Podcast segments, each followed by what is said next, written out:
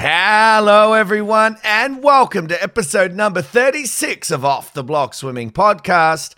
Thank you all very much for downloading our show today, wherever you are in the world right now listening. I'm your host, Robbie Cox. Now, the 20 year anniversary of the Sydney 2000 Olympics continues today with our very special guest. But before we get to her, here are some special facts about this day 20 years ago. And in the pool, the finals of the men's 100 breaststroke and 400 IM were decided, with US legend Tom Dolan grabbing the biscuits in the IM. And in the women's, the 400 freestyle was decided with American Brooke Bennett claiming gold. And in the 100 fly, one of the greatest athletes our sport has ever seen in Inge de Bruijn won with a world record and cemented her place in Olympic history. Also, on this day 20 years ago, our very special guest today was swimming her heat and semi final in the women's 100 meter breaststroke. She was defending champion from Atlanta. She is a South African powerhouse that needs no introduction and needs no goggles. She is Penny Heyns. I caught up with Penny via Zoom a few weeks ago to discuss her remarkable career growing up without the Olympics being an option until 1990, when all that changed and South African government decided to allow their athletes once again to compete at the Olympic Games, thus allowing Penny's dream to become a reality and what a career she went on to have. 14 world records, three time Olympian, three time Olympic medalist, including the two gold medals from Atlanta, where she dominated. So sit back and prepare to be inspired by a woman who is widely regarded as one of the greatest breaststrokers of all time. As EP 36 with the amazing Penny Heyns starts now. Take your mark. Away they go. No problems with the start. There is two 100s in a second in it. Gary Hall Jr., the extrovert, and Ian Thorpe battling it out down the pool. Thorpe is starting to go away from him. Oh, he's blowing him away now. Thorpe's gone more than a metre on Van den Heuvel's hand. But the finisher of all eyes is the great Madam Butterfly, Susie O'Neill. He's coming back. Oh, he surely can't do it to him again. Cavic in the white hats, Phelps in the black hats, and got it. I cannot believe he's done that. Front. Thorpe and Hall. Joining me today, all the way from South Africa, is without a doubt a legend of our great sport. She's a three time Olympian, three time Olympic medalist, two of which were gold from Atlanta in 1996. She's broken 14 world records in her illustrious career. Yes, that's right. I said 14, a massive number. And she's widely regarded as one of the greatest breaststrokers of all time, not just women's breaststrokes, but breaststrokers of all time. And it is my honor and privilege to welcome to Off the Block Swimming Podcast to Penny Heyns. Penny, how are you? I'm good, thanks. Thanks, Robbie, for inviting me. Not a trouble at all. I'm, I'm just, I'm very thankful. Um, we talked about it earlier, but I do want to let people know that I stuffed up my time zones and I was supposed to talk to you probably about six hours ago, but I messed it all up. And I'm very grateful that you were able to still reschedule your day and, and fit me in. So thank you very much. No problem. Now, I know it's, what's it about lunchtime over there? Yeah, it's about midday. Yeah. Yeah, no. So, what have you been up to already today? What have you got achieved? I know you, Uh, you're someone who looks like you they're know- achieving stuff every day. You don't want to know the unusual. Um, I live on a farm, and one of the ponies have some kind of abscess growth happening in the Yeah. mouth, and uh, the vet was supposed to only arrive later on at three, and then she let me know just a while ago she's at the gate, she's here. So I was running between that and trying to get back for the interview because you know just to kind of find out what exactly is going on in this in this pony's mouth. Um, so it doesn't seem too serious, but that's what that's like the most recent thing I was up to. Have you always lived on the farm? right? No, no. I moved here. I had an opportunity to buy some shares in the farm um, about, I think, 2013. So since then, I've been on the farm. Yeah. And you enjoy it? Just the sort of getting away and being able to live on. The, do you live sort of off the land in terms of you know the chickens give you eggs, the the cows give you the milk? How sort of farming are you? No, no, not quite. We do have cattle. Um, it's not so much, you know, I obviously benefit out of it, but it's the other partners in, in this venture that are taking care of the farming side. So there's some cattle. There's um, we are growing our own vegetables, and there's uh, the one guy has a wholesale nursery. Um, and then there are some plans you won't believe it. To they've begun farming with uh, snails, which is escargot. Um, so yeah, some interesting things. And there are some plans going forward. Uh, I'm I travel so much. I, I always joke and say I just come here and do my laundry and then I go again. but it's really great to be here. It's it's a lot of it is um, bushveld kind of terrain. Yeah. So long term, the idea is also to get some game in. There's a lot of roaming game uh, between the farms, but I can't claim that it's it's my own game. Well, it is a lot of hard work living on a farm. I know my, my wife's family actually live on a farm um, down down in um, in just near Canberra in in Syd- um, in New South Wales. Sorry, and um, yeah, it's it's up in the morning, making sure every, all the animals are fed and all the animals are in at night, and it's like a it's a full time gig. It's actually hard to get out of the house and go do anything else because other than doing that and doing your work, that's pretty much it, right? Yeah. yeah, well, fortunately, there's some staff that's been here for like with the previous owner for like 30 years, so they know the drill. And um, obviously, when I am in South Africa, I can work from home, so that's great. Yeah. Yeah. Well, mate, I want to check in with you as well because obviously the pandemic's happened, and, and this is the first time I've spoken to anyone that's, that's in South Africa. Usually, I'm talking to uh, Kiwis or, or swimmers from from England outside of Australia. But how have you guys been affected over there? And personally, have you have you been affected? I think personally, not so much in terms of uh, the stresses that would be associated with being in lockdown. I mean, being locked down on a farm is not is not so bad, you know. Yeah. Um, as far as business goes, a lot of work with you know, let's say on the books this year entailed a lot of travel, so that obviously was shut down and postponed until we can one day get on an aeroplane again. Um, so a lot of the swim clinics had to be uh, delayed. A lot of on weekends, I do a lot of stroke correction um, coaching. So that was obviously not happening for a long time. Fortunately, the other things that we do, I could do over online coaching and you know that kind of stuff. So webinars. I think what's happened, I think, for many people is is that we've been forced into using the internet and sort of catching up with the times. So it's been an interesting journey. There's been some surprises along the way. Um, I was surprised at how the opportunities came with regards to doing talks, uh, virtual corporate talks, that kind of thing. And you know, it seems like they just they're just happy to remunerate in the same way they would if you were traveling for two days. So Yeah. that that was a bonus. Yeah. Well, where have we been without Zoom? That's what I want to know because I, there's no way I would be talking to you right now if the pandemic hadn't happened and I'd worked out that you know I, I can you know um, zoom in with Penny Heyns in South Africa. There's no way I would have even considered that before. So it's funny, hey, that you know we we adapt and we move on. Yeah, no, it's been great. It to certainly changed things in the way we'll do things going forward, right? Oh, 100%. 100%. Well, even as a, as a coach, you know, and, and you were doing it as well with those sort of one on ones and stuff like that, you can still have your one on one maybe meetings. So, normally on, on pool deck, you know, once I'm finished at seven, those are the times where you'd catch up with parents and swimmers. But that also Yeah. takes time away from your, your family and things like that, where now I can kind of go, all right, well, we'll zoom in on Friday afternoon and I don't have to be at the Yeah. pool and they don't have to be at the pool. Correct. Um, mate, I'm interested with you guys in terms of the legends and, and how you would have gone if you were still swimming right now with the Olympics being postponed. So obviously, we knew the Olympics had to be postponed. Uh, it was just the best for all the athletes because it was just the most fairest thing, probably across the board.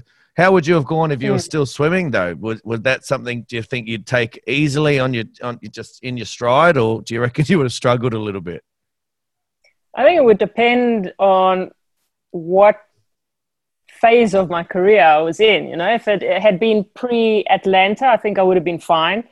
Um, in hindsight, possibly a, an additional year or a delay um, for Sydney might have been a blessing in disguise. It would have given me some time to to kind of catch up again what I lost. Uh, wasn't the best year for me. Yeah. Um, but I think I think when you're a top athlete and you're at your prime, in other words, you've really uh, prepared well.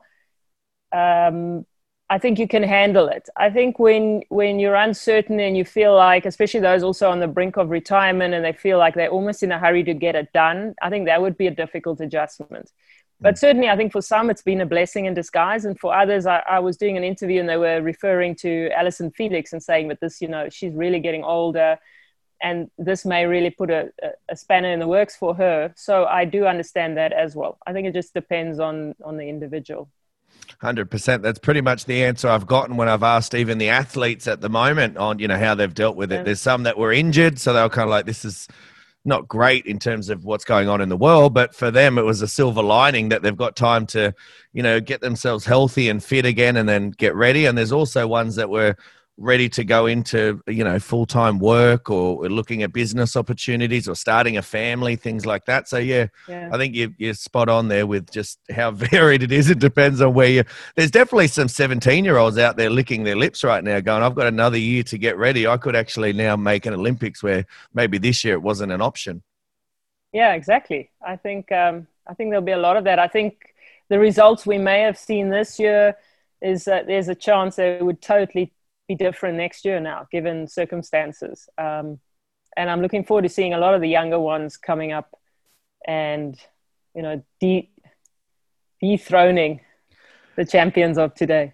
I'm actually right there with you. I, I think there's going to be some spanner in the works next year, and people just popping out of nowhere that no one saw coming, and and it's exciting. It adds Yeah. another element to to 2021, which is already going to be. You know, we've had to wait an extra year for it, so we're already excited. yeah. I think it's going to throw in uh, another spanner in the works. Now, I think it's time, mate, we get stuck into your career because I know we're not time poor, but we're certainly. I could Okay. speak all day about your swimming career, so we've definitely got to get started. Uh, before we get into you know starting in the pool, I can't start without asking the swimming with no goggles. Where, where did that come from? How did it start? Because as a as a teenager in Australia, when I watched you race, I was like, "How is she not wearing goggles? Where, where is she not wearing goggles?" And now as a coach, this my swimmers can't even do a lap without if their goggles fall down without stopping and having to fix them up or retie them. Where did that come from? And how did you? How were you able to then compete at the highest level? Um, it's actually funny if I may just quickly say I was I was doing some medal presentations at the Africa Championships, and before I was handing out the medals, they showed a short clip of my swimming, and when it was done, the girl who was getting receiving the gold medal said to me, "W- "You know, did you not have goggles in your day?" so I'm so old. I was like, oh, okay. Um, no, what happened is I just I was never comfortable diving with goggles. So I felt like I don't want to go into a race wondering or worrying about what may happen. You know, I wanted to eliminate everything I felt I didn't have control over. So for me, because it was breaststroke, it was not an issue. You know, I, I didn't anyway want to see what was going on around me. So not having goggles on in a way also helped me to focus more. Um, you'll note I never really swam the sprint freestyle because that, that tumble turn was coming up too fast. And w- now and then I did the IMs, but my backstroke's just absolutely horrific. So um, when it came to swimming at the highest level, it was only breaststroke and it wasn't, it wasn't an issue. How'd your eyes go though? Did you have any issues with the chlorine? Because depending on what pool you're in, the chlorine can be quite Yeah. high and dries it out. And Yeah, did yeah. you ever have any issues with it though? It was it was only racing, right? So in training, I was wearing goggles. It was only when I had to go from a dive, if it was a time trial or racing, that I'd take the goggles off. So you're correct. If it if it was a seawater pool, which is fortunately not really legal, um, it would be difficult. There were some times where the, when in South Africa, you know, the big well, the only decent racing pool we have in Durban was being um, there was some work being done on it. So we were forced to compete at an age group level at one of the pools that's sort of right on the beach and it's seawater. So there it was the problem. But fortunately, it didn't last too long. Oh, that's not too bad. There you go. Well, I've learned something there because I would just would have thought, just based off watching you compete, I just thought, well, she doesn't wear goggles. She's never wearing goggles. But there you go. In training, you, No. you had them on. In training. yeah. Yeah. Let's get back to the beginning where it all started for you. How did you get started in swimming and, and what drew you towards the water?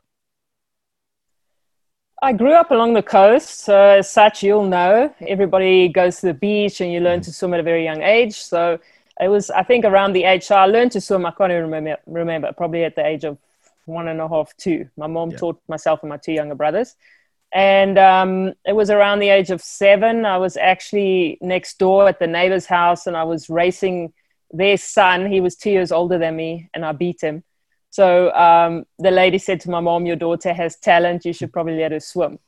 And so I think it was already in my mom's mind anyway. But so I challenged the school team. I was too young, but they put me in the team anyway because I won the race. And it was only at the age of 12, though, that I joined a club. Um, what drew me to swimming, it's certainly not the idea that I would go to the Olympics someday, because as you recall, South Africa, you know, there were sanctions against us. So mm-hmm. for 32 years, we couldn't go to the Olympics. I had no such dream. Um, and it wasn't that I necessarily loved swimming all the time. Uh, there are some swimmers out there who say they can't live without the water. They absolutely love it. That wasn't me. I enjoyed it at times, but I also hated it a lot, quite often. Um, so for me, at the age of seven, um, to be to tell you the truth, what happened is I actually attended a Sunday school class, and they were talking about a parable, which is a story where the master gives five talents to the one, two to the other, and one to the third servant. Now, talents being like dollars, etc. But the word talent stuck in my mind. Mm-hmm. And as the story goes, he says, "Go and use these talents." And the guy with the five doubles it. Guy with the two doubles it, and the guy with the one does nothing. And so after some time, the master comes. He rewards the guy with ten, with four, and then he reprimands the guy that hid the talent and did nothing with it. And so from that young age, I felt like someday I'm going to stand before my maker and I don't want to hear, why did you not use the talent I gave you? Mm. And so that was the golden thread throughout my career. It always came down to the question can I honestly say I've done the best I can with the talent I was given? And if I was not sure I'd done that, despite how I felt, I had to continue swimming and you know there were several occasions in my career one of them being at the barcelona olympics. I, I, felt like i swam terribly hated swimming in that moment but had an opportunity to go to the us and if i didn't take it could i honestly say i've done the best with my talent and my opportunities? Mm. and then in 98 again after atlanta i i was swimming poorly and i hated swimming. And same thing prayed about it and felt like if i don't go to canada i won't be able to say i've done the best i could with my talent.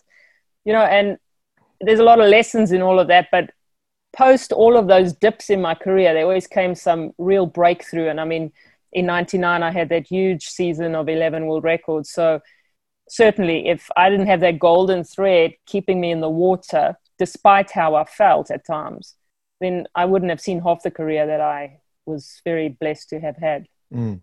That's a fantastic takeaway, Patty. I couldn't have um, ask for a, a better, uh, you know, story there. I think people, anyone listening to that, should be listening very closely and intently in terms of just if you've got something there in terms of a talent, um, you know, you've got to look at yourself in the mirror and say, "Have I done my best?" And as you said, you'd always do that, no matter if it was a good day or a bad day. So, uh, love it. Thank you very exactly. much for for sharing and, that story.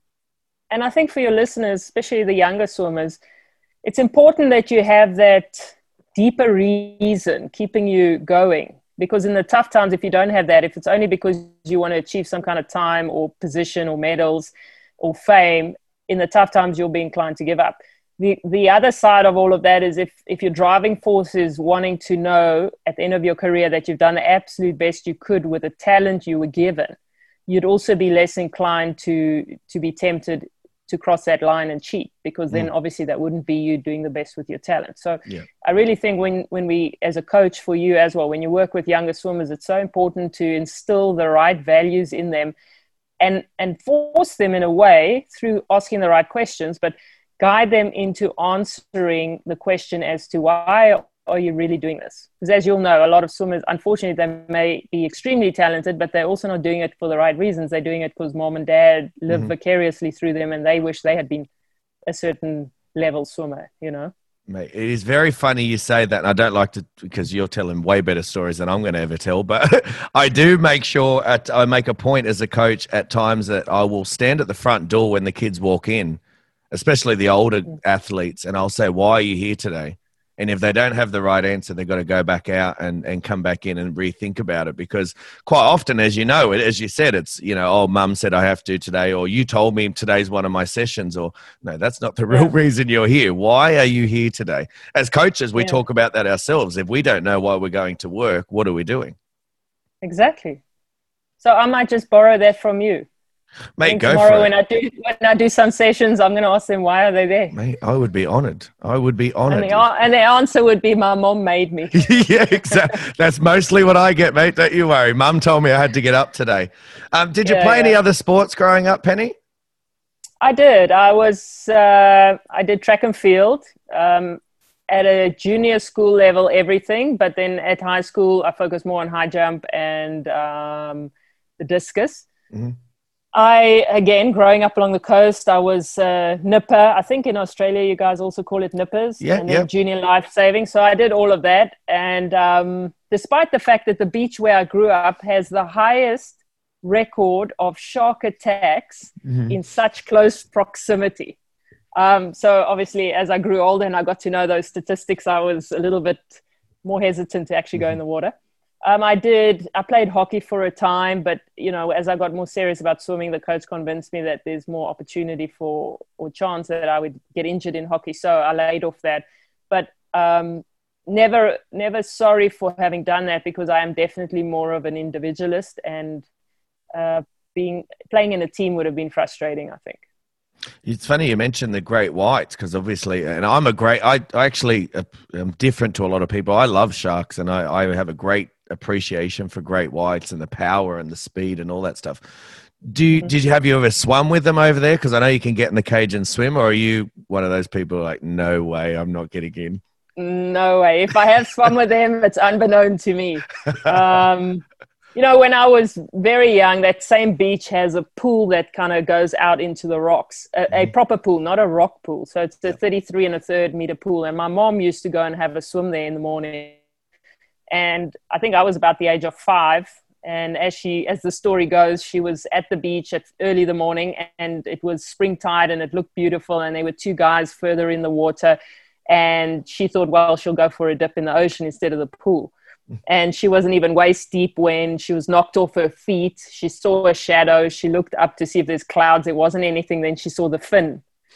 And she just began swimming, fortunately, in the right direction. And what had happened is that she was bumped by the shark. They say that that's a taste, you know, it, Yeah. it bumps you and you begin to bleed, and then it, it would turn around. Um, so she was tasted. And I think that story also kind of stuck in my mind. So, no, my, my youngest brother is an avid diver, and you know he's often diving with the sharks, and he has no issue. But not for me. I don't blame you. If I heard that story from my mum, I wouldn't be getting in either. So uh, yeah, that's enough to scare me back out. I think probably I have a great appreciation because I've never actually come in. I've swum with sharks, but not great white sharks. So I think there's just Yeah, a, yeah. a difference there. Now I- I'm interested, mate. Growing up in South Africa during the apartheid, um, was you know did that? Did you, how did you see that time as you were growing up? Did that affect? Your swimming in any way? Obviously, we know from 1960 until 1992, and we'll get to, to Barcelona in a second. That you you know you guys weren't able to compete at the Olympics. Yeah, yeah, so I grew up, like you said, without the Olympic dream, without that exposure to international competition. I was actually asked this question recently, also on a on a Zoom interview, and as as a kid growing up, also I was growing up along the coast, not really in the Johannesburg, Pretoria, the large centers of the country, where really all of the um, protesting and, and issues were going on. Uh, so I was a little bit sheltered from it. Um, I don't think I grew up that much with the awareness, at least when I was younger, of apartheid.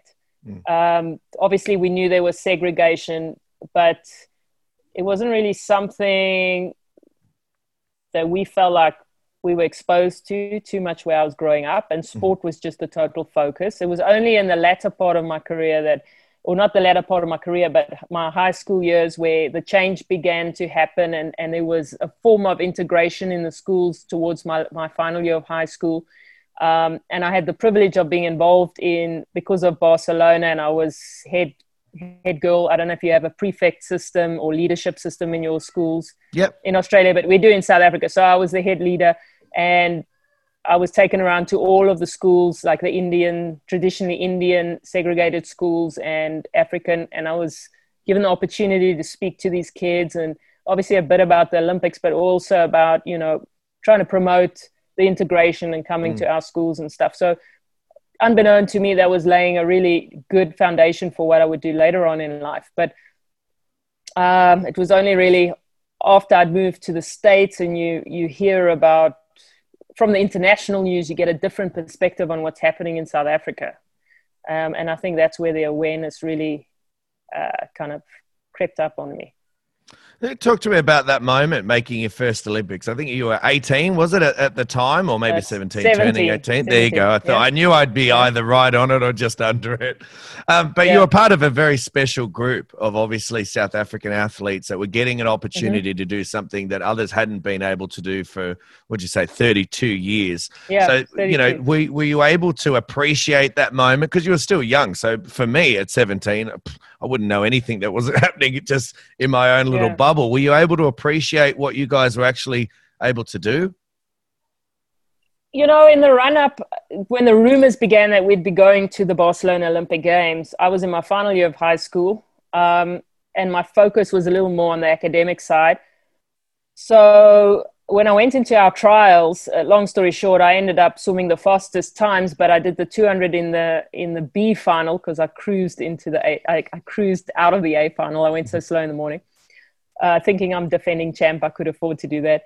And then in, in the 100 breast, I went the fastest in the morning. So because of my times, I was selected for the team, but I didn't win any event, mm. you know. So there were two other girls who were the winners in the 100 and 200 respectively. So uh, they were a little bit upset. And the whole time in the in the lead up to us leaving to the Olympics, there was a lot of stuff in the media saying I'd be dropped from the team, and they one of them would be, you know, put into the team. So pre- preparation wasn't the greatest, and I think my mindset wasn't so good, and I just wanted to get done with things. Um, traditionally, at that stage, South African girls specifically would would normally retire at the age of 18 when they're done with high school because there really doesn't there wasn't many prospects for us to go yeah. on, you know. Um, so going to Barcelona, I think I always tell the story of, um, you know, we were really so green, so to speak, that we didn't know what to expect. One of the biggest shocks for me was the dope testing. Mm. Um, the idea that someone has to witness you giving your sample. I remember when the nurse told me she has to watch, I said, What kind of a pervert are you? um, and I said, You can keep, you know, you can keep the Olympics. I don't have to go if this is what it's about. Yeah, you know, yeah. as though that's not bad enough. We get into the village and they tell us we have to go for a gender verification test. You know, yeah. once again, I was like a bit freaked out. And then obviously it's only taking epithelial cheek cells and checking for the, you know, XY chromosome. But all of that stuff left me in a space where I was thinking, you know, what is this all about? I was so disillusioned and in, in a way very disappointed in the fact that we have to go to these extreme lengths because people are willing to do anything for what they perceive as success, which would be the medals or the times. Um, and I think that's, you know, that's just sports is a microcosm of life. I think, mm. especially in South Africa today, it's that's that attitude is so rife. Um, unfortunately, that is the way it is. Mm. Well, obviously, Barcelona 1992, and we're talking about now, it was your first Olympic experience and you're 17. What did those games teach you that you used four years later? Obviously, Atlanta, we know what you did, and we'll get to that soon because obviously it was phenomenal. But obviously, you've you learned some lessons through through Barcelona and that experience. Okay, one of the things I learned in Barcelona at the age of 17, having swum now and having been the South African champion, it was the first time I'd ever heard of drills. Mm-hmm. And I was told to do the two kick, one pull breaststroke drill, and I didn't know what the coach was talking about. That's an honest truth. Okay. Yeah. I learned that you should not go into the cafeteria and just eat all the time because, mm. you know, nobody told us, like you Aussies are told in terms of your diet, you know, how you should eat, you know, eat at the cafeteria in the Olympics, open 24 7 with anything you can think of. And so that's the second lesson I knew going into Atlanta, you know, be a little more disciplined. But on a serious note, I think um, coming off of my performances, which left me in 30, 32nd, 33rd, or something like that, I was yeah, very.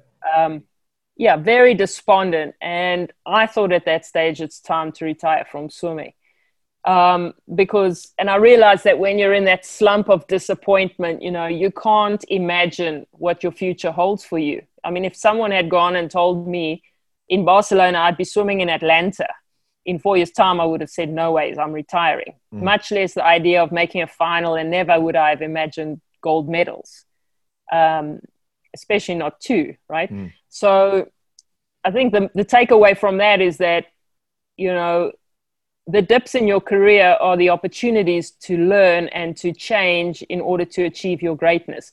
But it only comes through keeping on, not, you know, so you have to get through that dip and understand that it doesn't matter if you can't see the goal or the future per se. Um, I never set goals that were way ahead. Um, I know that works for some people, but my goals were never to go to the Olympics or win medals. It was just to keep improving my time. And as I did that step by step, eventually I looked back and I thought, wow, I can't believe what happened. I, sometimes I feel like I don't know how it happened. Mm. Um, and then I think another big one that I was very conscious of not letting it happen again is the fact that in Barcelona, I was quite overwhelmed by the fact that this is now the Olympics. So, and then obviously I didn't swim my best times. And I knew going into Atlanta, despite the fact that I was going in as the world record holder in the 100, I knew that I can't allow myself to be mentally distracted or in any way affected by the fact that the enormity of the event, you know? So mm. that's where I, I took some deliberate steps to work, you know, on from a visualization point of view on preparing myself mentally in order to go to the games. Well, there's so no doubt. It would just be another meet. I had to go into yeah. the Olympic Games thinking this is just another meet. Yeah. Well, there's no doubt that you learned from Barcelona because obviously we talk about you, you went over to America and the next four years, you know, you return back to the Olympic arena and you're ready and raring to go in Atlanta. But so I'm interested in those four years though. I'm always interested when people have such a, an amazing meet, which is, you know, almost something that they can never touch again. They get close or they might get a little piece of it, but those breakout meets, I'm always interested in sort of what goes into that. Talk to me about mm. the changes in the program, the changes in mentality, the changes that you went through to, through the next four years. I think the biggest change was the fact that I went to the United States. And I really encourage young swimmers. I know maybe in Australia it's a bit different, but definitely in South Africa, although I'm, I'm not popular for saying this, I really believe the US has a lot to offer, not only because of facilities and coaches, but probably more so the system that they have in terms of the collegiate system. Because you are you are put in a position where you're competing at a very very high level, often against international, uh, you know, swimmers of a very high level, yeah. and you're doing so almost on a bi-weekly mm. um, period of time. So every second weekend, you're racing really, really fast people. And I think another thing for me personally was going to the States and swimming in yards. I had no mental um, block as to, or, or, ceiling in terms of what I think I needed to swim. You know, I got there and they told me, You're a 102 breaststroke. And I said, Oh, okay, I'm a 102 breaststroke. not knowing that that was a 109 or something like that, which at that stage I was only going a 112, right? Yeah. So I made the drop because everyone else is swimming way faster than that. So it just pulled me along. Mm. And then when I went to into long course swimming, I saw the drop in my times. So first of all, going to the states, I think also um, not my first semester. That was a, a roller coaster and a lot of homesickness and unhappiness and crying in my goggle and mm. needed to find ways to handle that, you know, those changes. But um, from my second semester onwards, I changed coaches and I was swimming with Jan Bidrman, who was a former swimmer himself. He, he competed for, for um, Sweden and he was at the Barcelona Games himself. So for me, going into a position where I'm being coached by someone that, w- that had at that stage done much better than I had done, that was the first time that I was faced with that. And so I think the respect, obviously, factor was there. And in many ways, I had made some changes just prior to joining him in terms of my stroke, and I'd set some goals and I had a plan on how to achieve those goals. Because, in fact, he told me when I first was supposed to go to him, he told me, no, I wouldn't handle these workouts. You know, I should go and swim with the sprint freestyle girls. And I said, but I've got a goal and I've got a plan, this is how I'm going to do it. And either you can help me or someone else can help me. And, and then he said, if you give 100%, I give 100%. So we began working together. As it turned out, the other two breaststrokers at that stage working with him were two Swedish breaststrokers, males. They got injured. And so for a whole semester, so that's about four months, I was the only swimmer that Jan was coaching. So in a way, we grew together. It was his first season as a coach, and I was being exposed to a whole different way of training. Up until that stage, I'd only really been doing five workouts a week of about three Ks, but it was all bam, bam, bam, all fast sprint breaststroke and, mm. you know, no drills. Like I said, I didn't yeah. know what there was. So it was, it was the, I'd say the, the, my, the load I was doing in terms of training. Um, I'd never been exposed to much dry land training other than just playing other sport. So I was getting into the gym for the first time and learning how to do that and plyometrics. So it was a combination of all of that. And it took some time for my body, I think, to adjust and get used to it. And then, of course, I think a big, big turning point in my career came with uh, South Africa going to the Commonwealth Games. You know, I got a bronze medal there in the 100. Mm-hmm. And then from there, we went to the World Champs. And obviously, the, the top swimmer at that stage was Samantha Riley and mm-hmm. the one to look up to. And um, I had a lot of respect for her. And I, what happened is in the morning of the 100 breaststroke at the World Champs, I, I won my heat and I swam a personal best time. I just dipped under the 110 for the first time, and or the second time maybe after Commonwealths. But and I was seeded second going into the final behind Sam. And there I learned a very valuable lesson because in the morning I had absolutely no idea who I was going to swim against. And to this day, I actually don't know. Uh, no offense to the girls I was racing, but I don't know who they were. I was just yeah. swimming my own race. But that evening, you know, as I went in, just about to break out from under the water, I caught a glimpse of Sam from the corner of my eye. Uh, it wasn't a deliberate look, I just caught a glimpse. And with that, I got distracted and I saw how she was getting further and further ahead. And where I used to count my strokes, I just totally forgot to do that and mm. totally didn't swim my own race. Long story short, as we know, Sam wins with a world record and I come sixth with a time that's a whole almost second slower than I did in the morning. Mm. And, uh, you know, I would have had a, the girl who got the bronze was slower than I was in the morning. So that was a tough lesson. One of those moments, once again, where I thought it's a good idea to retire from swimming. and then my mom said to me, but, you know, you can retire and forever wonder what if, or you can choose to look at your failure and learn from it.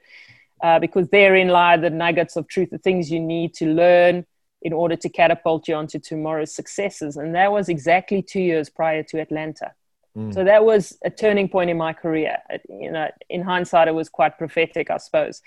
I really think if I'd been more successful in Rome, there's certain things I wouldn't have learned, and Atlanta would not have happened. So that failure, for those listening who don't like the idea of failure, you know, failure can be your best friend if you would perceive it in the right way and see it as an opportunity to grow.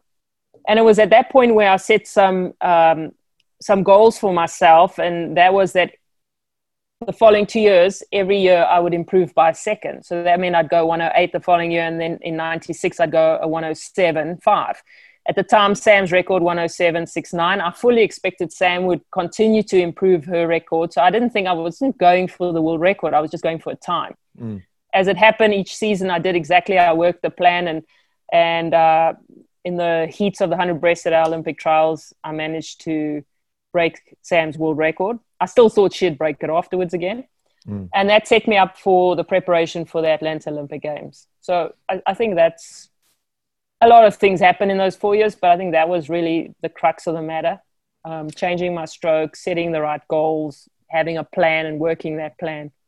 I think another great takeaway there, Penny, for everyone listening, is you, you were only about 18 when you made that change and you went to the US. So this is a, an 18 year old Penny Heyns who's never been really in the gym before, who's never really upped her sessions before. Now the volume's upped, and all of a sudden you're yeah. seeing these changes where at the moment and I know certainly things are changing a little bit now in the way coaches and, and swimmers and the philosophies and that stuff. But there was definitely a period of time where, you know, if you were 16, 17, you should be doing eight sessions, nine sessions a week. You've got to be in the gym, all these sorts of things. And, and I think, as you said, definitely, obviously, the learning experience from racing, but something the swimmers and coaches should be taken away from this is there's many ways to skin a cat. And there you are at 18, 17, sorry, going to the Olympics, and you hadn't even touched a weight yet. You haven't even, what were you doing? Yeah. Probably 30 kilometers a week or something like that? Not, not even that much.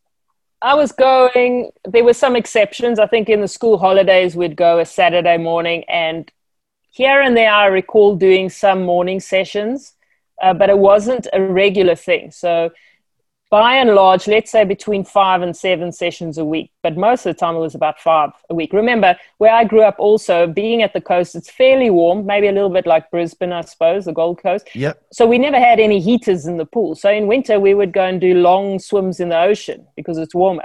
mm. and run, swim, runs. We didn't really even swim in the, you know, in the proper pool over yeah. the winter months until maybe later on in my career.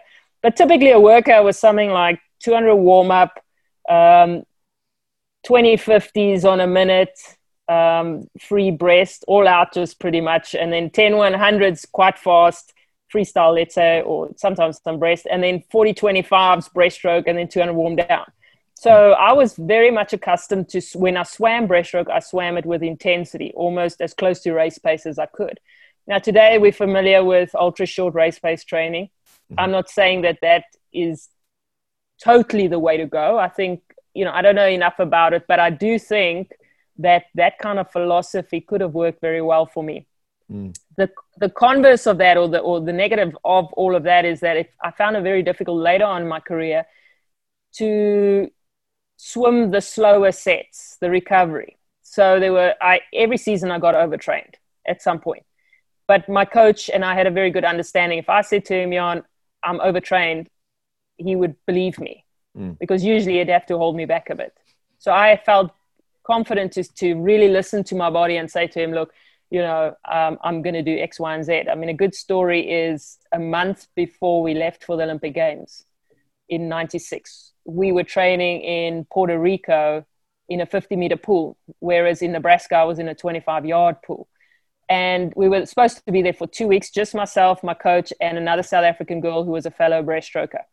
And after the first week, I felt like this long course, I wasn't handling it. I was just break, my stroke was breaking down. And I was very unhappy and I was very prayerful about it. And I felt like in my heart, I need to go back to Nebraska and swim in the 25 yard pool on my own. Mm-hmm. And so when I told my coach this, I said, I'm going back to Lincoln. I'm going to swim on my own. And actually, at that point in time, they were busy fixing the 25 yards. So the only pool available was a 15 yard diving well. And I said, I'm going to go and swim there for a week. And he said, No, we're not going. And I said, You're right, we're not going. I'm going. You're not going. And I went back. And this is a month before Atlanta Olympics. I mean, it sounds absolutely crazy. Mm. But in my gut, I just knew I have to do something different. And I trusted my gut. As it turned out, I was spot on in the Olympics, and the other girl was a bit overtrained, or she overshot her taper. So I think the, co- the other side of this is as you grow older and you become supposedly wiser, you also become a little more obedient and you think you can handle more. And I should have listened to my gut in, in 2000, but I didn't. I thought, I kept telling myself, I can push through this, I can push through this. So when I should have backed off, I didn't. And uh, as we know, the season wasn't the greatest. You're absolutely right in terms of, you know, listening to your body and, and understanding how you go. And I obviously uh, am nowhere near um, the the swimmer that you were, or someone else that that sort of resonates with. I heard a story from Grant Hackett, which was always his Olympic years were always some of his hardest because he always kept training. And when he was supposed to be recovering, he'd go harder because he thought, well, no, I've got to keep going because my competitors will be, you know, if they're having a recovery, well, I'm going to keep going. I'm going to get that extra yard. So you're absolutely right in terms yeah. of just listening to your body and and take it. Sometimes that little step back and recovering is the best thing for you.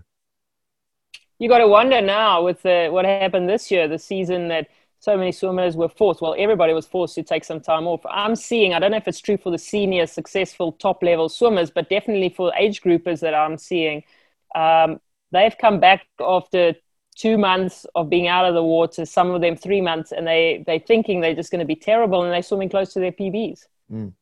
And, you know, this forced break, both mentally and more importantly, physiologically, might just turn out to be the best thing ever. I, mean, I, again, I'm agreeing with you. I'm agreeing with you everything you say, but I um, I don't think any of the companies would be happy hearing me say this. But I've I've started thinking myself, like, what are we doing? Have we got this all the wrong way? I similar to you. We we did a time trial the other day, and kids were doing PBs, and I was like, some of these kids, we'd only been back in for four weeks. Now, granted, we weren't doing 200s and 400s, we were doing short, fast sprints, but they were fast, they were strong because they'd grown and, and they'd recovered, and the older kids had yeah. recovered, the younger kids had grown. So I agree with you. I think, if anything, you know, whether that's the right or the wrong way, it's, it's made us think about what we're doing and are we doing it the right way? And yeah. is there a different way to do it for, for sure? Yeah, no, definitely. I do think, in terms of um, that the way that swimming's changing internationally now, especially at the elite level with something like the ISL, if those swimmers want to be successful and maximize opportunities they have with ISL, the way they train is definitely going to have to change.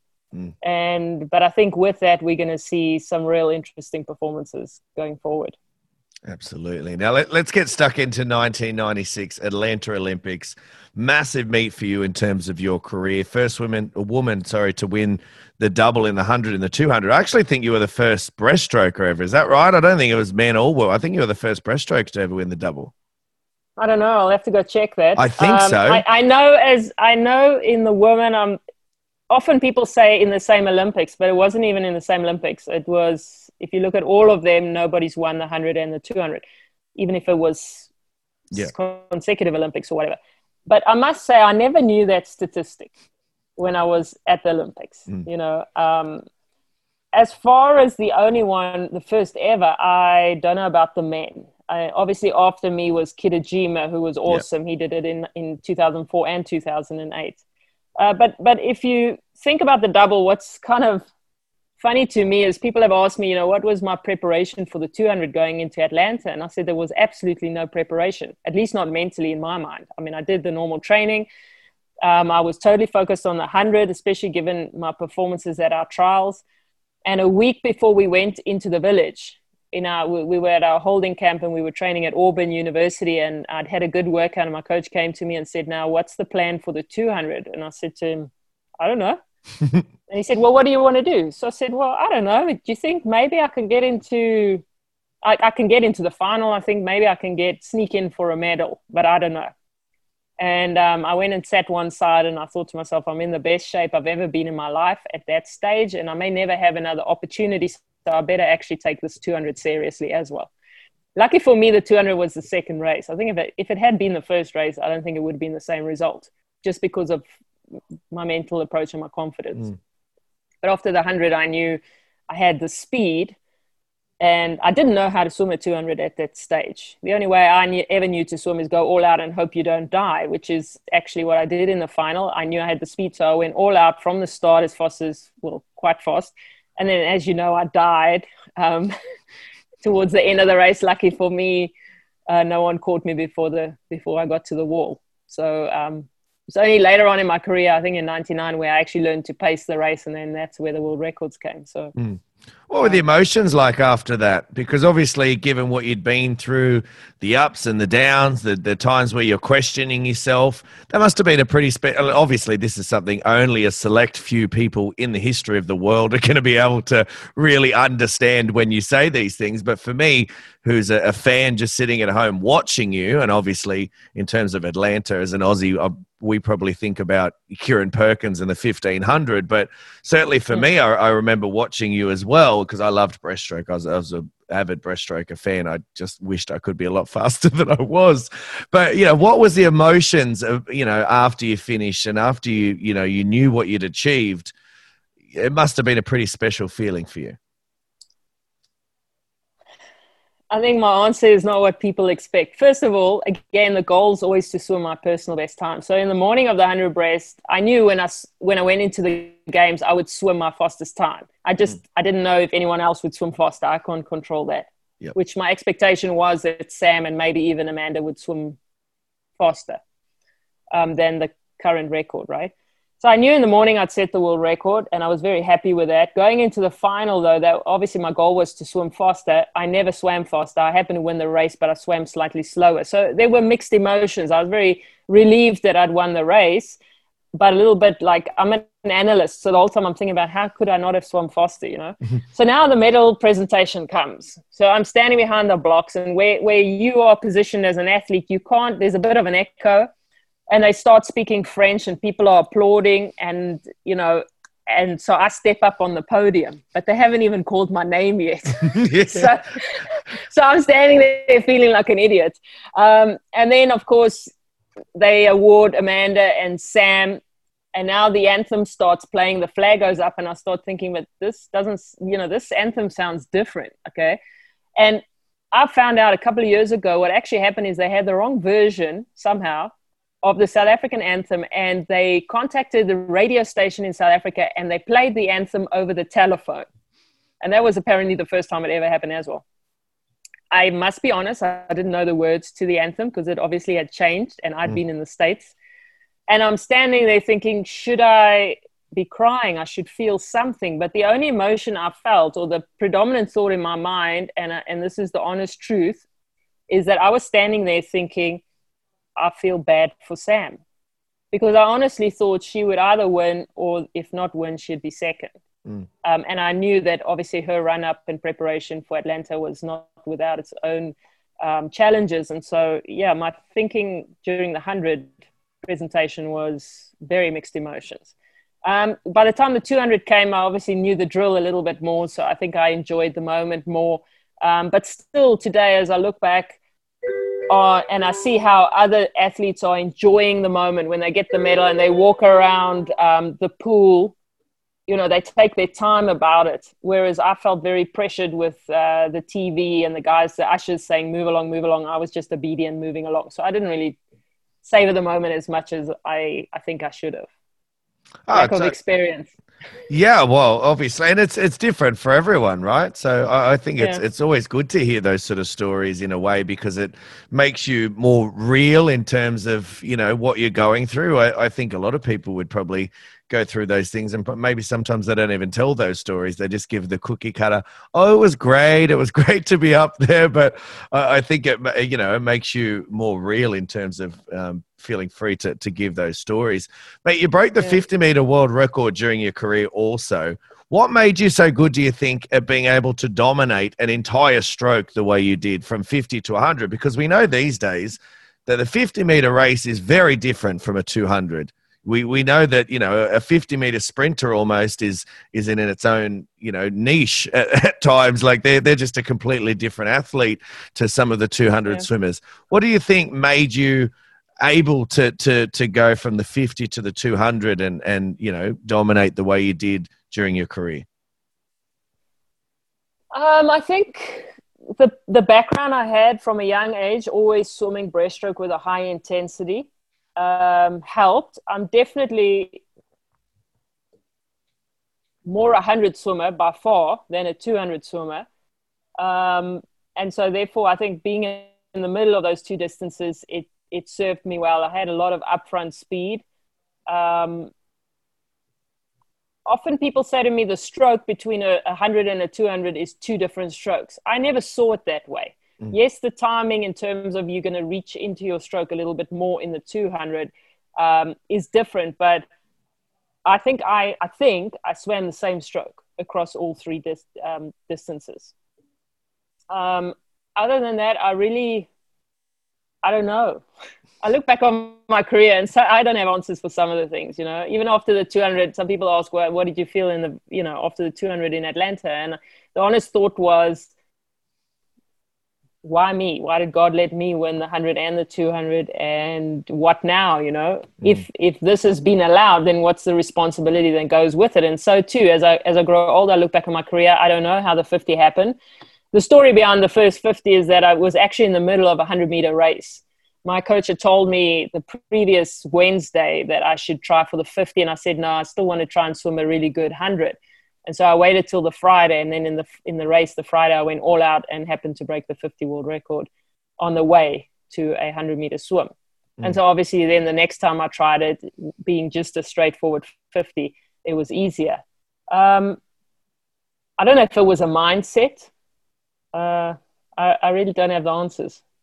Well, I think it was definitely a period of time as well, because we know now in terms of race plans and things like that you know, you just blew my mind before when you said you won Olympic gold medal in the 200 and you really didn't have a race plan other than dive in and, and away you go. I mean, that, I mean, can be simplified to today. I think at times we do overcomplicate things today because we've got certain stroke rates and certain stroke counts and all these things. And some kids just need to, depending on who it is, because some are very um, analytical about what they need to know and but some mm-hmm. to your point i think just need to get in and, and race and maybe we we overcomplicate things Exactly. I think um, I think if you look at the current swimmers, also, I think somebody that's there's two swimmers that have been I've always thought would maybe do all three or at least the double, and the one was well, actually three, I suppose. The first I thought was Leisel Jones. Mm-hmm.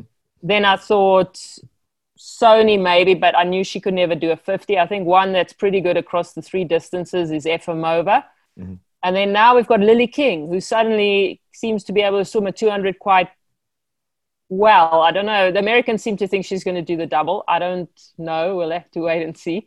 Um, but I think today the people are training more specifically towards a certain discipline. So you get a 50 and 100 swimmer, they tend to be the same. Now and then you get a 100, 200 successful. Um, but it, I think they're training the 100 and the 50, they're training in a similar way, and the 200, the training is different. Mm. I think what helped me again is the fact that I never, I've never, and I still don't believe one should train breaststroke at, at an easy pace so you shouldn't swim a slow breaststroke and you shouldn't sw- swim a tired breaststroke because that's not the stroke you're going to be racing. Mm-hmm. So everything, anytime I swam breaststroke, it was almost all out, go as hard as I could, and I was trying to keep that same intensity that I would if I was racing. And then, um, so most of my training also, even when I was successful in the 200, the main set that season when I had that breakthrough was I thought I'm training for the 100. I was doing 30 50s on a minute long course and going quite quite close to let's say the second 50 of my 100 yeah. at kind of pace. As it turns out those repeat 50s by the time i swam the 200 i was like oh it's only 450 you know and then the breakthrough came whereas a lot of 200 swimmers and even 100 swimmers they'll go and do a lot of 200s up and down whenever i did that i got overtrained yeah and never paid off in my season so i just think again, we may see some changes. I suspect people like Lily King are doing the shorter, faster things, and I think that's gonna. We'll see what happens in the mm. 200. Who are your, some of your favorite competitors to race against? I think top of the list because it just was the era we swam in would be Samantha Riley. Mm-hmm. Um, other than Sam, there was some that would come and go. Um, hmm. Jones came well, actually, Leisel Jones, the first time I noticed her was at my last at the last Olympics, so she was yeah. after me. Um, I think the Aussies were actually the strongest competitors that time, the rivals. Mm. So there were others like I think Brooke Hanson was just kind of getting into it. Yeah. Um, I can't remember everybody's names now. As far as Americans go, uh, there was Kristy Kowal um, at one stage, definitely at the collegiate level, there was um, hmm, Quance. Can't remember her first name now, but it's yeah. I can tell you who I didn't like. Yeah, but I shouldn't say. I shouldn't say it. It's not an Aussie. I can tell you that. Yeah, it's an American. Yeah. yeah. But uh, no, I had a lot of respect for the for the fellow competitors whom I perceived to be humble. Mm uh, to that to me that was important when i felt they were they did not show good sportsmanship i would lose respect and so you know well i'm glad you say that about the aussies because it is something i think we do try to pride ourselves on is that you know we probably don't over we don't showboat too much when we do win and we're mm. probably too humble when you know we we do we probably sometimes should be celebrating a little bit more and actually one thing our media does which i, I don't really like is anyone that does sort of show a bit of uh, exuberance with a win we tend to shoot them down very quickly and say get back in your spot and you know be humble and quiet about it so uh, no i'm glad you, yeah. you said that in terms of competitors since you've retired, clearly you, you keep a close eye on the breaststroke scene because you mentioned a few names just before. Are there any swimmers that you wished you could have raced? Do you ever did you ever watch them and go, "Geez, I wish I could have just had a crack in there against those guys. They would have been a good race against those girls."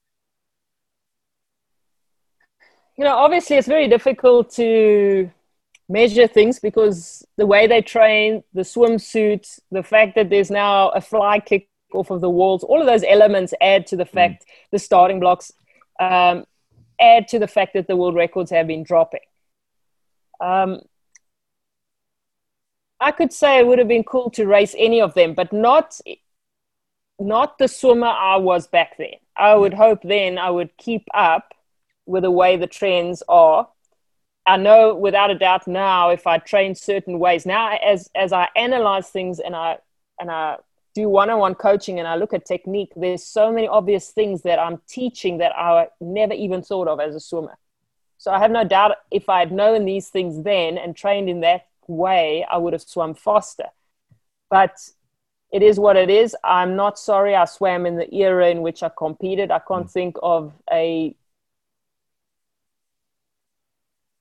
a greater rival that I would have wanted to have other than Sam. Mm. Um, I think that Leisel Jones, you know, would have been interesting for maybe the next four years if I was able to, like I say, also incorporate the new kind of ways of training and, and the changes that were allowed within the stroke. Um, so that might have been an interesting race. I haven't really thought about it much um, I just know Chad le Clos' dad asked me, you know, a year or two ago, maybe even more recently, am I not sorry I'm not swimming in this era, you know, where they have all these opportunities with ISL and, and, you know, the financial opportunities. And while all of that is nice, I was very fortunate to swim in the era where Nelson Mandela was the president in South Africa. Mm. At the time that I swam, I think the performances meant more to our nation than they do now because it was just when we were being birthed as a, as a new nation. So under Nelson Mandela, and he was just a, a very unique president. There's so many stories, but um, so that is a, a very special honor that I don't think, you know, it's very unique and not many people were exposed to that. So I feel really blessed that I swam when I swam. Well, mate, the professional that you are, you wouldn't have known this, but you've just led me directly into my next question, which was Nelson Mandela, one of the yeah. most influential figures of all time, there's no doubt. Did you have any dealings with him during your career? He's known for obviously his words of wisdom, his intelligence. Did he impart any of that in of his powerful words onto you? What lessons did you learn? Um, I had many encounters with Nelson Mandela. Uh, the first, actually, the first one, I didn't think much of it. I was at some awards evening, and I, it, I just said hello. But then, uh, after I broke the world record the first time, they flew me down to Cape Town to the presidential home to meet with him, and so I had a one-on-one private meeting with him first, and then we went out in front of the public, and he introduced me, and you know, he was it was a special moment. But I think the real highlights came later on in my career um, after we returned, some of the moments I really remember, the wow moments, was after we returned from the Olympic Games in 96, um, we were in Pretoria at the Parliament buildings, and we were actually, it was at his residence, and we were dedicating the medals to the nation, you know, and doing some speeches. Myself, Josia Thugwane, who won the marathon, Marianne Kriel, who won the 50, I mean, sorry, the 100 back bronze, and then Ezekiel Sepeng, who won the 800 track. So it was four of us. And after that, we went into a private room with Mandela. We call him Madiba. And um, as we were speaking, he was busy telling us that, you know, our role as leadership and, and as, you know, as role models, how we should behave and, and that the responsibility, etc. And then some, one of the caterers brought a plate of eats and set it down, you know, something for us to eat. And he got up before any of us could do anything and he served us and I remember thinking, this is crazy. I mean, not only is he the president and the great Nelson Mandela, but to me, he's he's an elder as well. You know, mm. he should not be serving us. So that was that was a big moment. Another moment was there was a presidential sports awards, and I was seated at what I assumed was the main table because the deputy president was there, and there was the other medalists were there, and I saw the seat next to me was open, and I still thought to myself, who would not show up to this event? You know. Next minute, everybody start, stands to their feet and there's this hush, and it's about 500 people.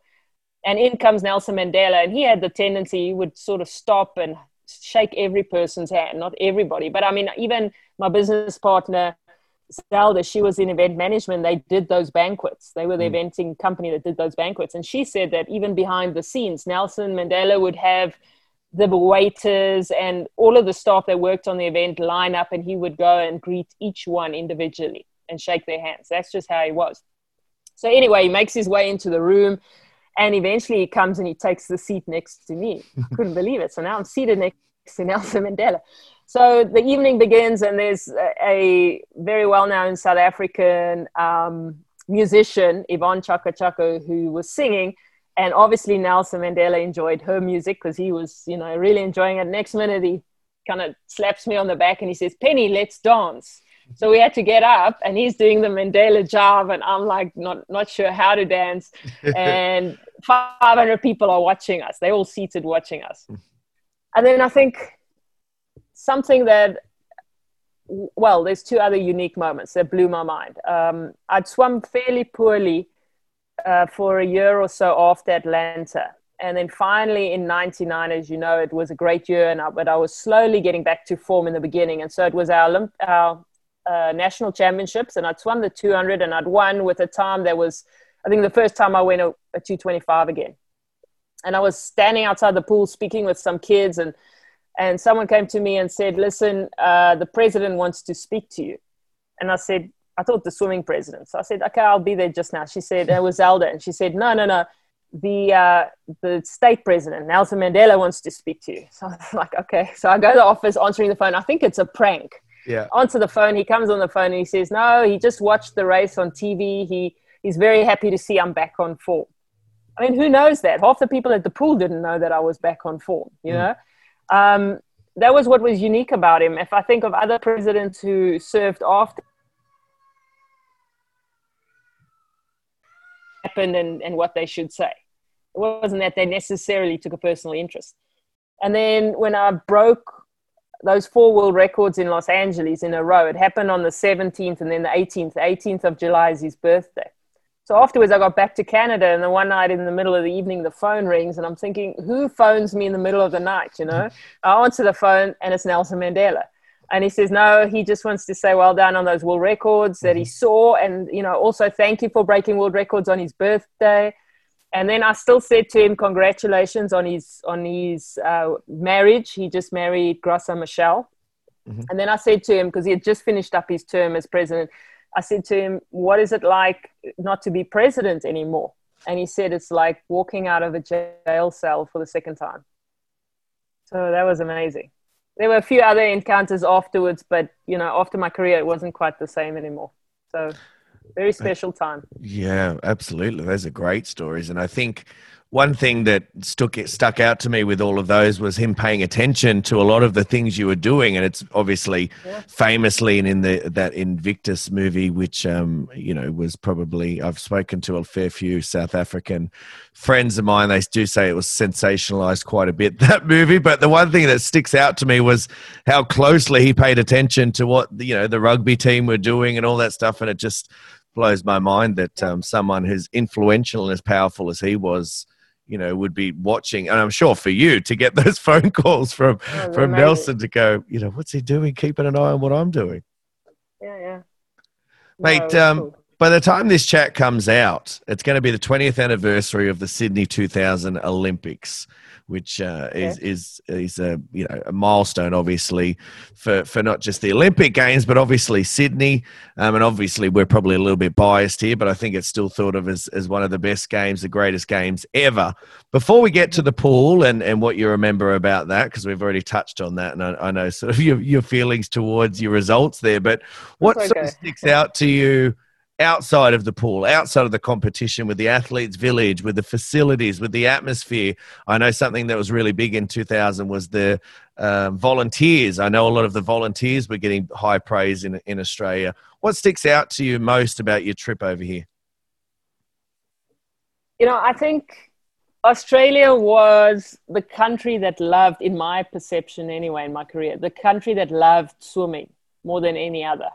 You know, and, and in a way, it felt to me, I wouldn't say like home, but it, it felt in terms of swimming, I felt very comfortable there because I felt like I received so much um, love and respect the previous year specifically. So the volunteers were great. I think around for us as swimmers, everything was so professional. Um, awesome pool. I think one of the best in the world. Obviously, I broke the first world record in that pool, so that's why. no, I'm joking. But um, I think for me, the village definitely was a step up from what we had in Atlanta. It was really, it was really well. I think the layout was good and, and the facilities were great. Uh, for me, if I compare Sydney and Atlanta, the one good thing about Atlanta was the where we were living, the village was was right back to back with a pool, so we didn't have to deal with transport. So for mm. me, I took that for granted, and when I got to Sydney, I felt oh hell, suddenly I have to walk to the bus and I have to get the bus, all of that, which I just didn't even think about beforehand. Um, for us as South Africans, we had the hospitality area down at the harbour at the Daintree um, and so that was a highlight. We I remember after the the games, after all the competition, that was a really nice place to hang out. Um, for me, I think, like I say, being in Australia made it special. And then one of the things that was quite special to me personally was having had a little bit of a disappointing Olympic Games. Um, it meant quite a lot to me knowing that Sam also had her disappointments and didn't make the Sydney game, she interviewed me for I can't remember what TV station, but um, it it it was significant to me that the person that was my biggest rival, it felt to me was the one person that really understood where I was at and what I was feeling at that point in time. So th- that also was, I think, quite special. Well, let's get into it. Talk to me about your results from the pool there. We know you got bronze in the 100 breaststroke, just behind Megan Quann, our very own Leisel Jones. Yeah. I think Leisel was 14 Leisel, Leisel was great, and you can deduct what I feel since I don't say anything about Megan. Yeah. um, Leisel, Leisel was humble. Yeah. And Megan was. The Sydney Games, like I say, 2000 was a year that was, eh, there, there were things that I made dumb choices I tried some new things like sleeping in an altitude tent and still training hard, which was absolutely now we know the wrong thing to do. Um, I had a teammate who passed away. I got a little bit too involved in the week that she was still in ICU. Her parents kind of dragged me into it. The team was away. I was the only one in Calgary. I really thought she's going to pull through. And as it turns out, you know, got to the point where her parents asked me, do you think we should switch the machine off? You know? Mm. So I didn't think any of it would affect me. And it's not an excuse for my performances, but um, I can't deny the fact that afterwards, I mean, after the funeral, I skipped the world short course, whereas I would have gone, but the parents asked me if I could speak at her memorial. So I skipped the world short course, and afterwards on the way home, I wasn't like I was on the same flight as somebody, a friend of hers, when he got off the flight and we said goodbye. It wasn't even five minutes, and I started feeling ill, you know, throwing up. So subconsciously, I think all of this. It was the first time I'd ever seen anyone pass away. I was in the room when they switched the machines off. So, mm. and then I continued training hard because I didn't think it affected me, but emotionally i wasn't recovering the same way i had in 99 so i was doing the same workload even a little bit more but i wasn't recovering properly on top of that, I made decisions then obviously based out of a bit of a panicked state, yeah. which it turns out was also not the right thing. I didn't listen to my gut and take the time to recover like I would have done in 96. I was silently, subconsciously arrogant enough in 96 to say, I know best. You know, in 2000, I'm a little more obedient and um, I do everything I'm told to do and I don't listen to my gut on top of all of that, it wasn't because it was an easier time. I read in the media. Now, also prior to 96, I didn't bother about the media. I was mm. in my own la la world, just swimming. Now, in 2000, someone brought to my attention in the media that there was an article where Megan Quann apparently said she had a photo of me on the back of her door and she would throw darts at it. Now, usually I would have just laughed at that, which I did, but it yeah. stuck in my mind. Mm. And for that, I actually lost respect. Yeah. So when it came to the race, I can't say I wasn't focused. I was focused on trying to swim my best, but there was also a little bit of a a um, maybe more of a, a sense of rivalry that I you know against this person that I had felt before in a, in any other races. Hmm. Um, and then one thing that I only thought about honestly about two years ago. I was along with Susie O'Neill, and there were some others. We were part of the speedo team that were um, testing and developing the new uh, I can't remember what they called it now, shark skin, mm-hmm. but those long suits and the jammers, yep. you know. So, yep. so I mean, I I know when I tested that suit on a 50 meters, I was faster, But now going into Sydney, I felt like my legs were not recovering. And what I should have done is worn that suit in the heat to see what it's like.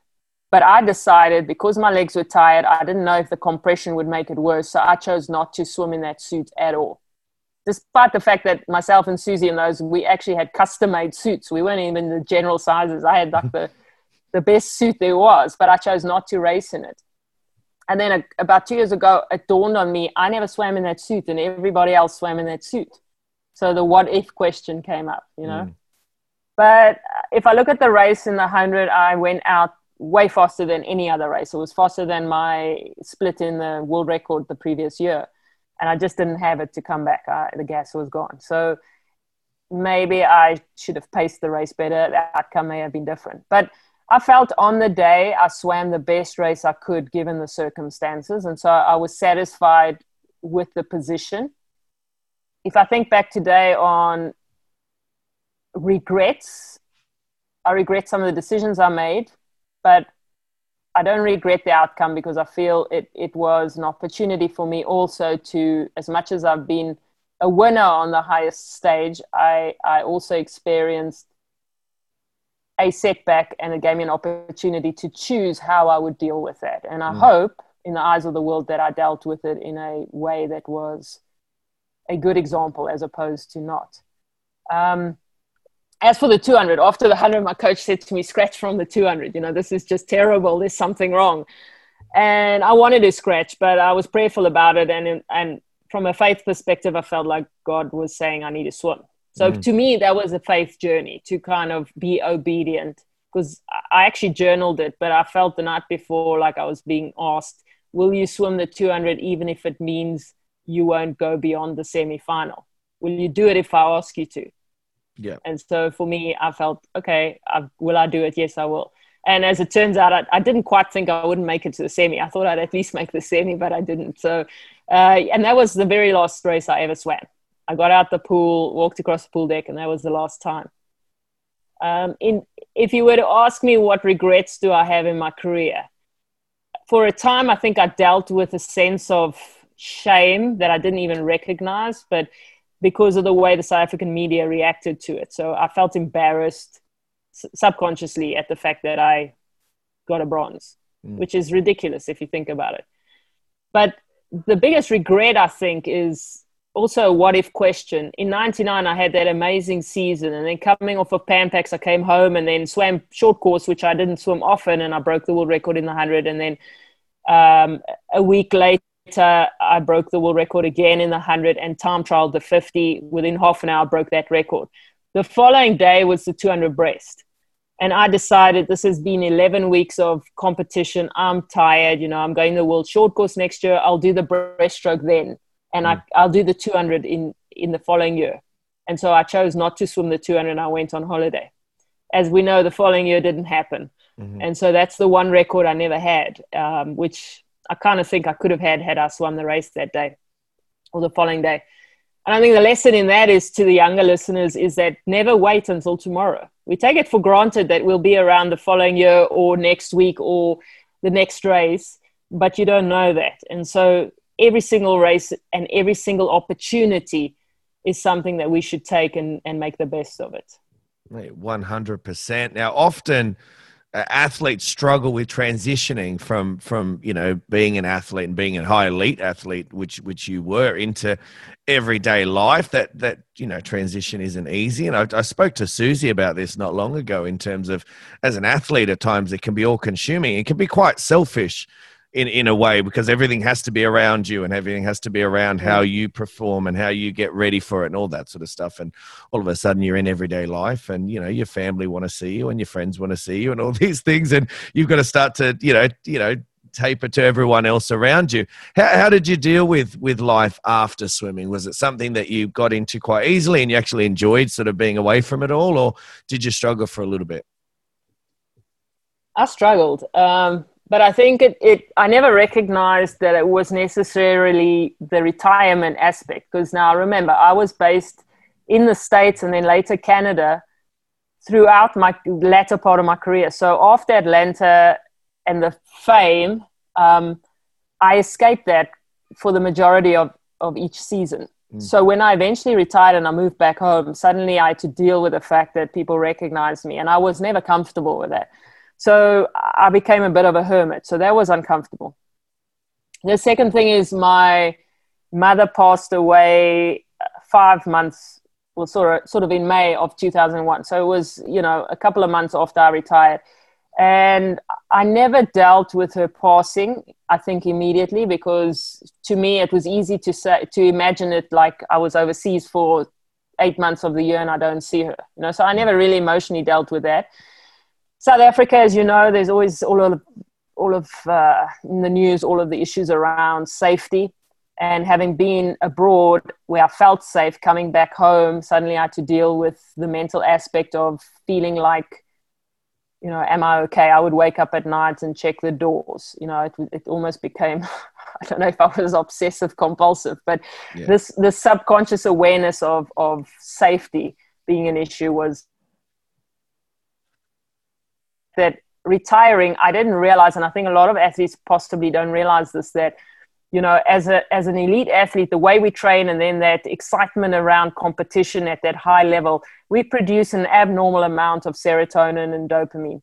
So when you abruptly stop that then your body doesn't produce it anymore. And in a way someone explained it to me this way that in a way it's like coming off of drugs. Mm. So, from a chemical perspective, I think there's also an aspect that we need to look at when it comes to elite sport. Then that's aside from the fact that I think a lot of elite athletes also suffer from um, not just circumstantial depression, because we all go through that. We go through the Olympics, it's a great high, and then afterwards, when you come off the high, everybody goes through a bit of a slump. And there may be some depression at times because of circumstances. But I think there's a lot of athletes who actually deal with clinical depression and anxiety that's undiagnosed because the symptoms of that are so close to the symptoms we show when we're overtrained. So an athlete is moody and it's excused because they're tired. Um, an athlete can become aggressive or be anxious, and we think it's because of competition. But then when they retire, afterwards, we still display that same behavior, and then suddenly people don't understand what we're going through. And then the other side of the coin is when you are an athlete, like let's say Michael Phelps, at the very highest level, and you've performed greater than anyone else, if you are depressed, everybody looks at you and says, But hang on, what's wrong with you? You've got no reason to be upset. You know, stop being so selfish. Yeah. So there's all these dynamics, I think, that to a greater or lesser degree, all of us, I'm sure Susie, you know, would agree, all of us go through that. And then we still deal with the regrets in terms of our career. I mean, Susie won gold, but she didn't win it in her main event. So I'm sure she has some issues around that. I had issues around mine. Um, I don't think there's one athlete at the very top when they retire, they don't go away thinking, well, possibly there's a few, but I think even a Michael Phelps at the end, we know certainly in London, but maybe even later on, he could have still had a what if thought. And those Yeah. things always kind of nag at you afterwards. I think what's So it, took, it interesting. took about 10, it took about 10 years for me to kind of get to a Yeah. space where I felt like I'm, I'm, I'm not Penny the swimmer anymore and I'm comfortable with who I am and I have peace with what my career was. Um, and I can honestly say now I'm in the happiest place I've ever been. I think what's interesting, Penny, about what you just said then, and you know, just sort of to give, you know, not that you need it, but validation to what what you're saying is definitely Susie. Even though we we sort of danced around it and spoke about it, but we didn't really get into it. There's definitely, and I think she's been on another podcast where she, you know, um, spoke about it as well. There's definitely still to today that little bit of like, um, I wouldn't say it's anger or aggression, but there's definitely still that frustration when she thinks about that that race. Um, speaking to Grant Hackett, I know he looks at his silver medals that he got in his career as disappointments. He actually said he gets disgusted when he when he when he looks at them. He actually keeps them in his drawer at work sometimes because he looks at it as if um, okay, well that I don't want to have that today. So he actually works harder in his in his daily life because he doesn't want to look at those silver medals. So I think it's a champion's mentality. If I'm being honest, nothing that I can really understand, but I'm only doing this based off the research of of talking to you guys. Is uh, the champions out there have this different mentality that things do stick with them for a long time after, and it's it's those you know moments that maybe didn't go the way they had planned. And I, I think Uh, a lot of people can't understand that. It's it's only you select few. I think uh, very special athletes that can understand it. Yeah, I think I think it's different if an athlete. I would like to think in my case it would be different if I had swum my personal best time. Yeah. And I end up in any position. Then I know, you know, this is this is what it is. But I'm not sure of Susie's times, but I suspect she didn't swim her best time and it's quite possible that I can't remember Miss, Misty Hyman won that race. I'm not sure if Misty swam slower than Susie's PB, but certainly in my race, Megan Quann was almost a second slower than my own PB, mm. or half a second, whatever it was. She was way off.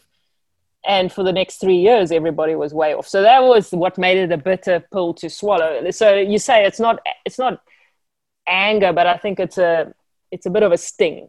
That mm. sting mm. is still there. I, maybe not. I don't feel it so much anymore um, Are you sure? You just said she, you just said uh, that uh, Megan didn't get near your PB. There was still a little bit of sting in that. I'm glad she. I'm glad she didn't. Never in her career did she. Um, Leisel was the one to do it. No, I think I don't have an issue with people breaking yeah. records and being better than I was. Mm. I have an issue when when I perceive that their character is not something I can respect. Yeah. By the same token, I don't want to say the name of the swimmer, but the famous wagging of the finger at a recent Olympic Games. To me, that's very unfortunate because I don't know the person and maybe she's actually okay, but that behavior to me was not okay. Mm. Um, as much uh, even there's some south african swimmers uh, the behavior has changed but for a time you know chad was sitting on the lane rope beating his chest and you know to me i told him that's that's sad because people are losing respect for you mm. and he's since changed and i think this like you say this overt behavior in the water it's uncalled for it's I think there's a genuine time when someone wins and it's an absolute surprise and, yeah. and they celebrate at the wall that's beautiful. But when it becomes the showmanship, I, I'm personally I'm a bit disgusted at it. And I think for the younger generation today, you know, it's all about social media. And the more I can put on a show, the more likes I'm going to get. And so, unfortunately, the behavior is driven um, by the wrong kind of, uh, you know, I think motives. And that's where it becomes a little bit unpleasant, unsavory. No, I 100% understand what you're saying. Now, finally, Penny, when I talk about you as an athlete and I mention your name to coaches or to other swimmers or to aspiring athletes, what do you want people to remember you for as an athlete? How do you want to be? What's your legacy that you want to leave in the sport of swimming? It's not always an easy question to answer, but I, I think it's it's an important one because for me, you guys are legends. For me, you guys should be people that are remembered for, for the great work you guys did. How do you want to be remembered? Hmm. I think more more for the person and the character than for the achievements themselves. I would hope that the example I set as a swimmer is a positive one. Um, as I say, I certainly res- had a great amount of respect for my my rival, uh, my fellow rivals, and I hope that I showed that as an athlete. Um, hmm. I think I would, on a on a spiritual note, I would hope I'm remembered for hopefully the example I set or the or the for my my witness as a Christian.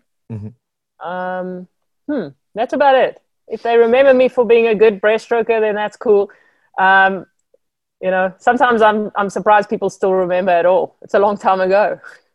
Well, mate, I, I, think people should be remembering. I think people should be learning, and all the listeners out there, especially the young ones, be you know get on YouTube and and definitely um, search Penny and, and the races. And certainly 1996, but that wasn't just you, you know you went on to to achieve so much more than that as well. Um, uh, mate, I want to thank you very much for coming on for a chat. As I said, I stuffed up the time zones, and you didn't have to come on again. I know you've got something else to to get no to um, after this, so thank you very very much much. It's been my honor and privilege. Um, these are moments for me, just for everyone listening. these are moments I pinch myself, and when I hang up from this, I'll go and I'll take a moment to be like, "How did I get lucky enough to sit there and talk to Penny Heyns?" Because, you know, for me, I idolized you guys. I had the same moment with Susie, and and it's a pinch myself moment for me. So, thank you for for you know giving me the privilege to to sit and chat with you. You're a champion in and out of the pool. You continue to inspire athletes and and people in the sport today. So, thank you very much for your contribution to the sport, and thank you very much for coming on Off the Block Swimming podcast podcast. Thank you, Robbie. I appreciate it. Thanks for calling me. Today's episode is proudly powered, as always, by ProSwim Workouts. So many more brilliant interviews coming your way here on the show. So keep your ears fixed to hear on Off the Block Swimming Podcast, on Apple Podcast, or on Spotify. And given that we are being nostalgic this week, make sure you head back in our archives and listen to some of the incredible legends we've had a part, be a part of the show and get their accounts of the Sydney Olympic Games, including Michael Klim, Giaan Rooney, Grant Hackett, Brett Hawke, Ash Callus, Daniel Kowalski, Petria Thomas, and of course the super coach himself, Mr. Bob Bowman. So many incredible interviews to go back and relive, especially as I said, around their stories of the 2000 Sydney Olympics. Now, until tomorrow, guys, keep smiling, keep hustling, and it's bye for now.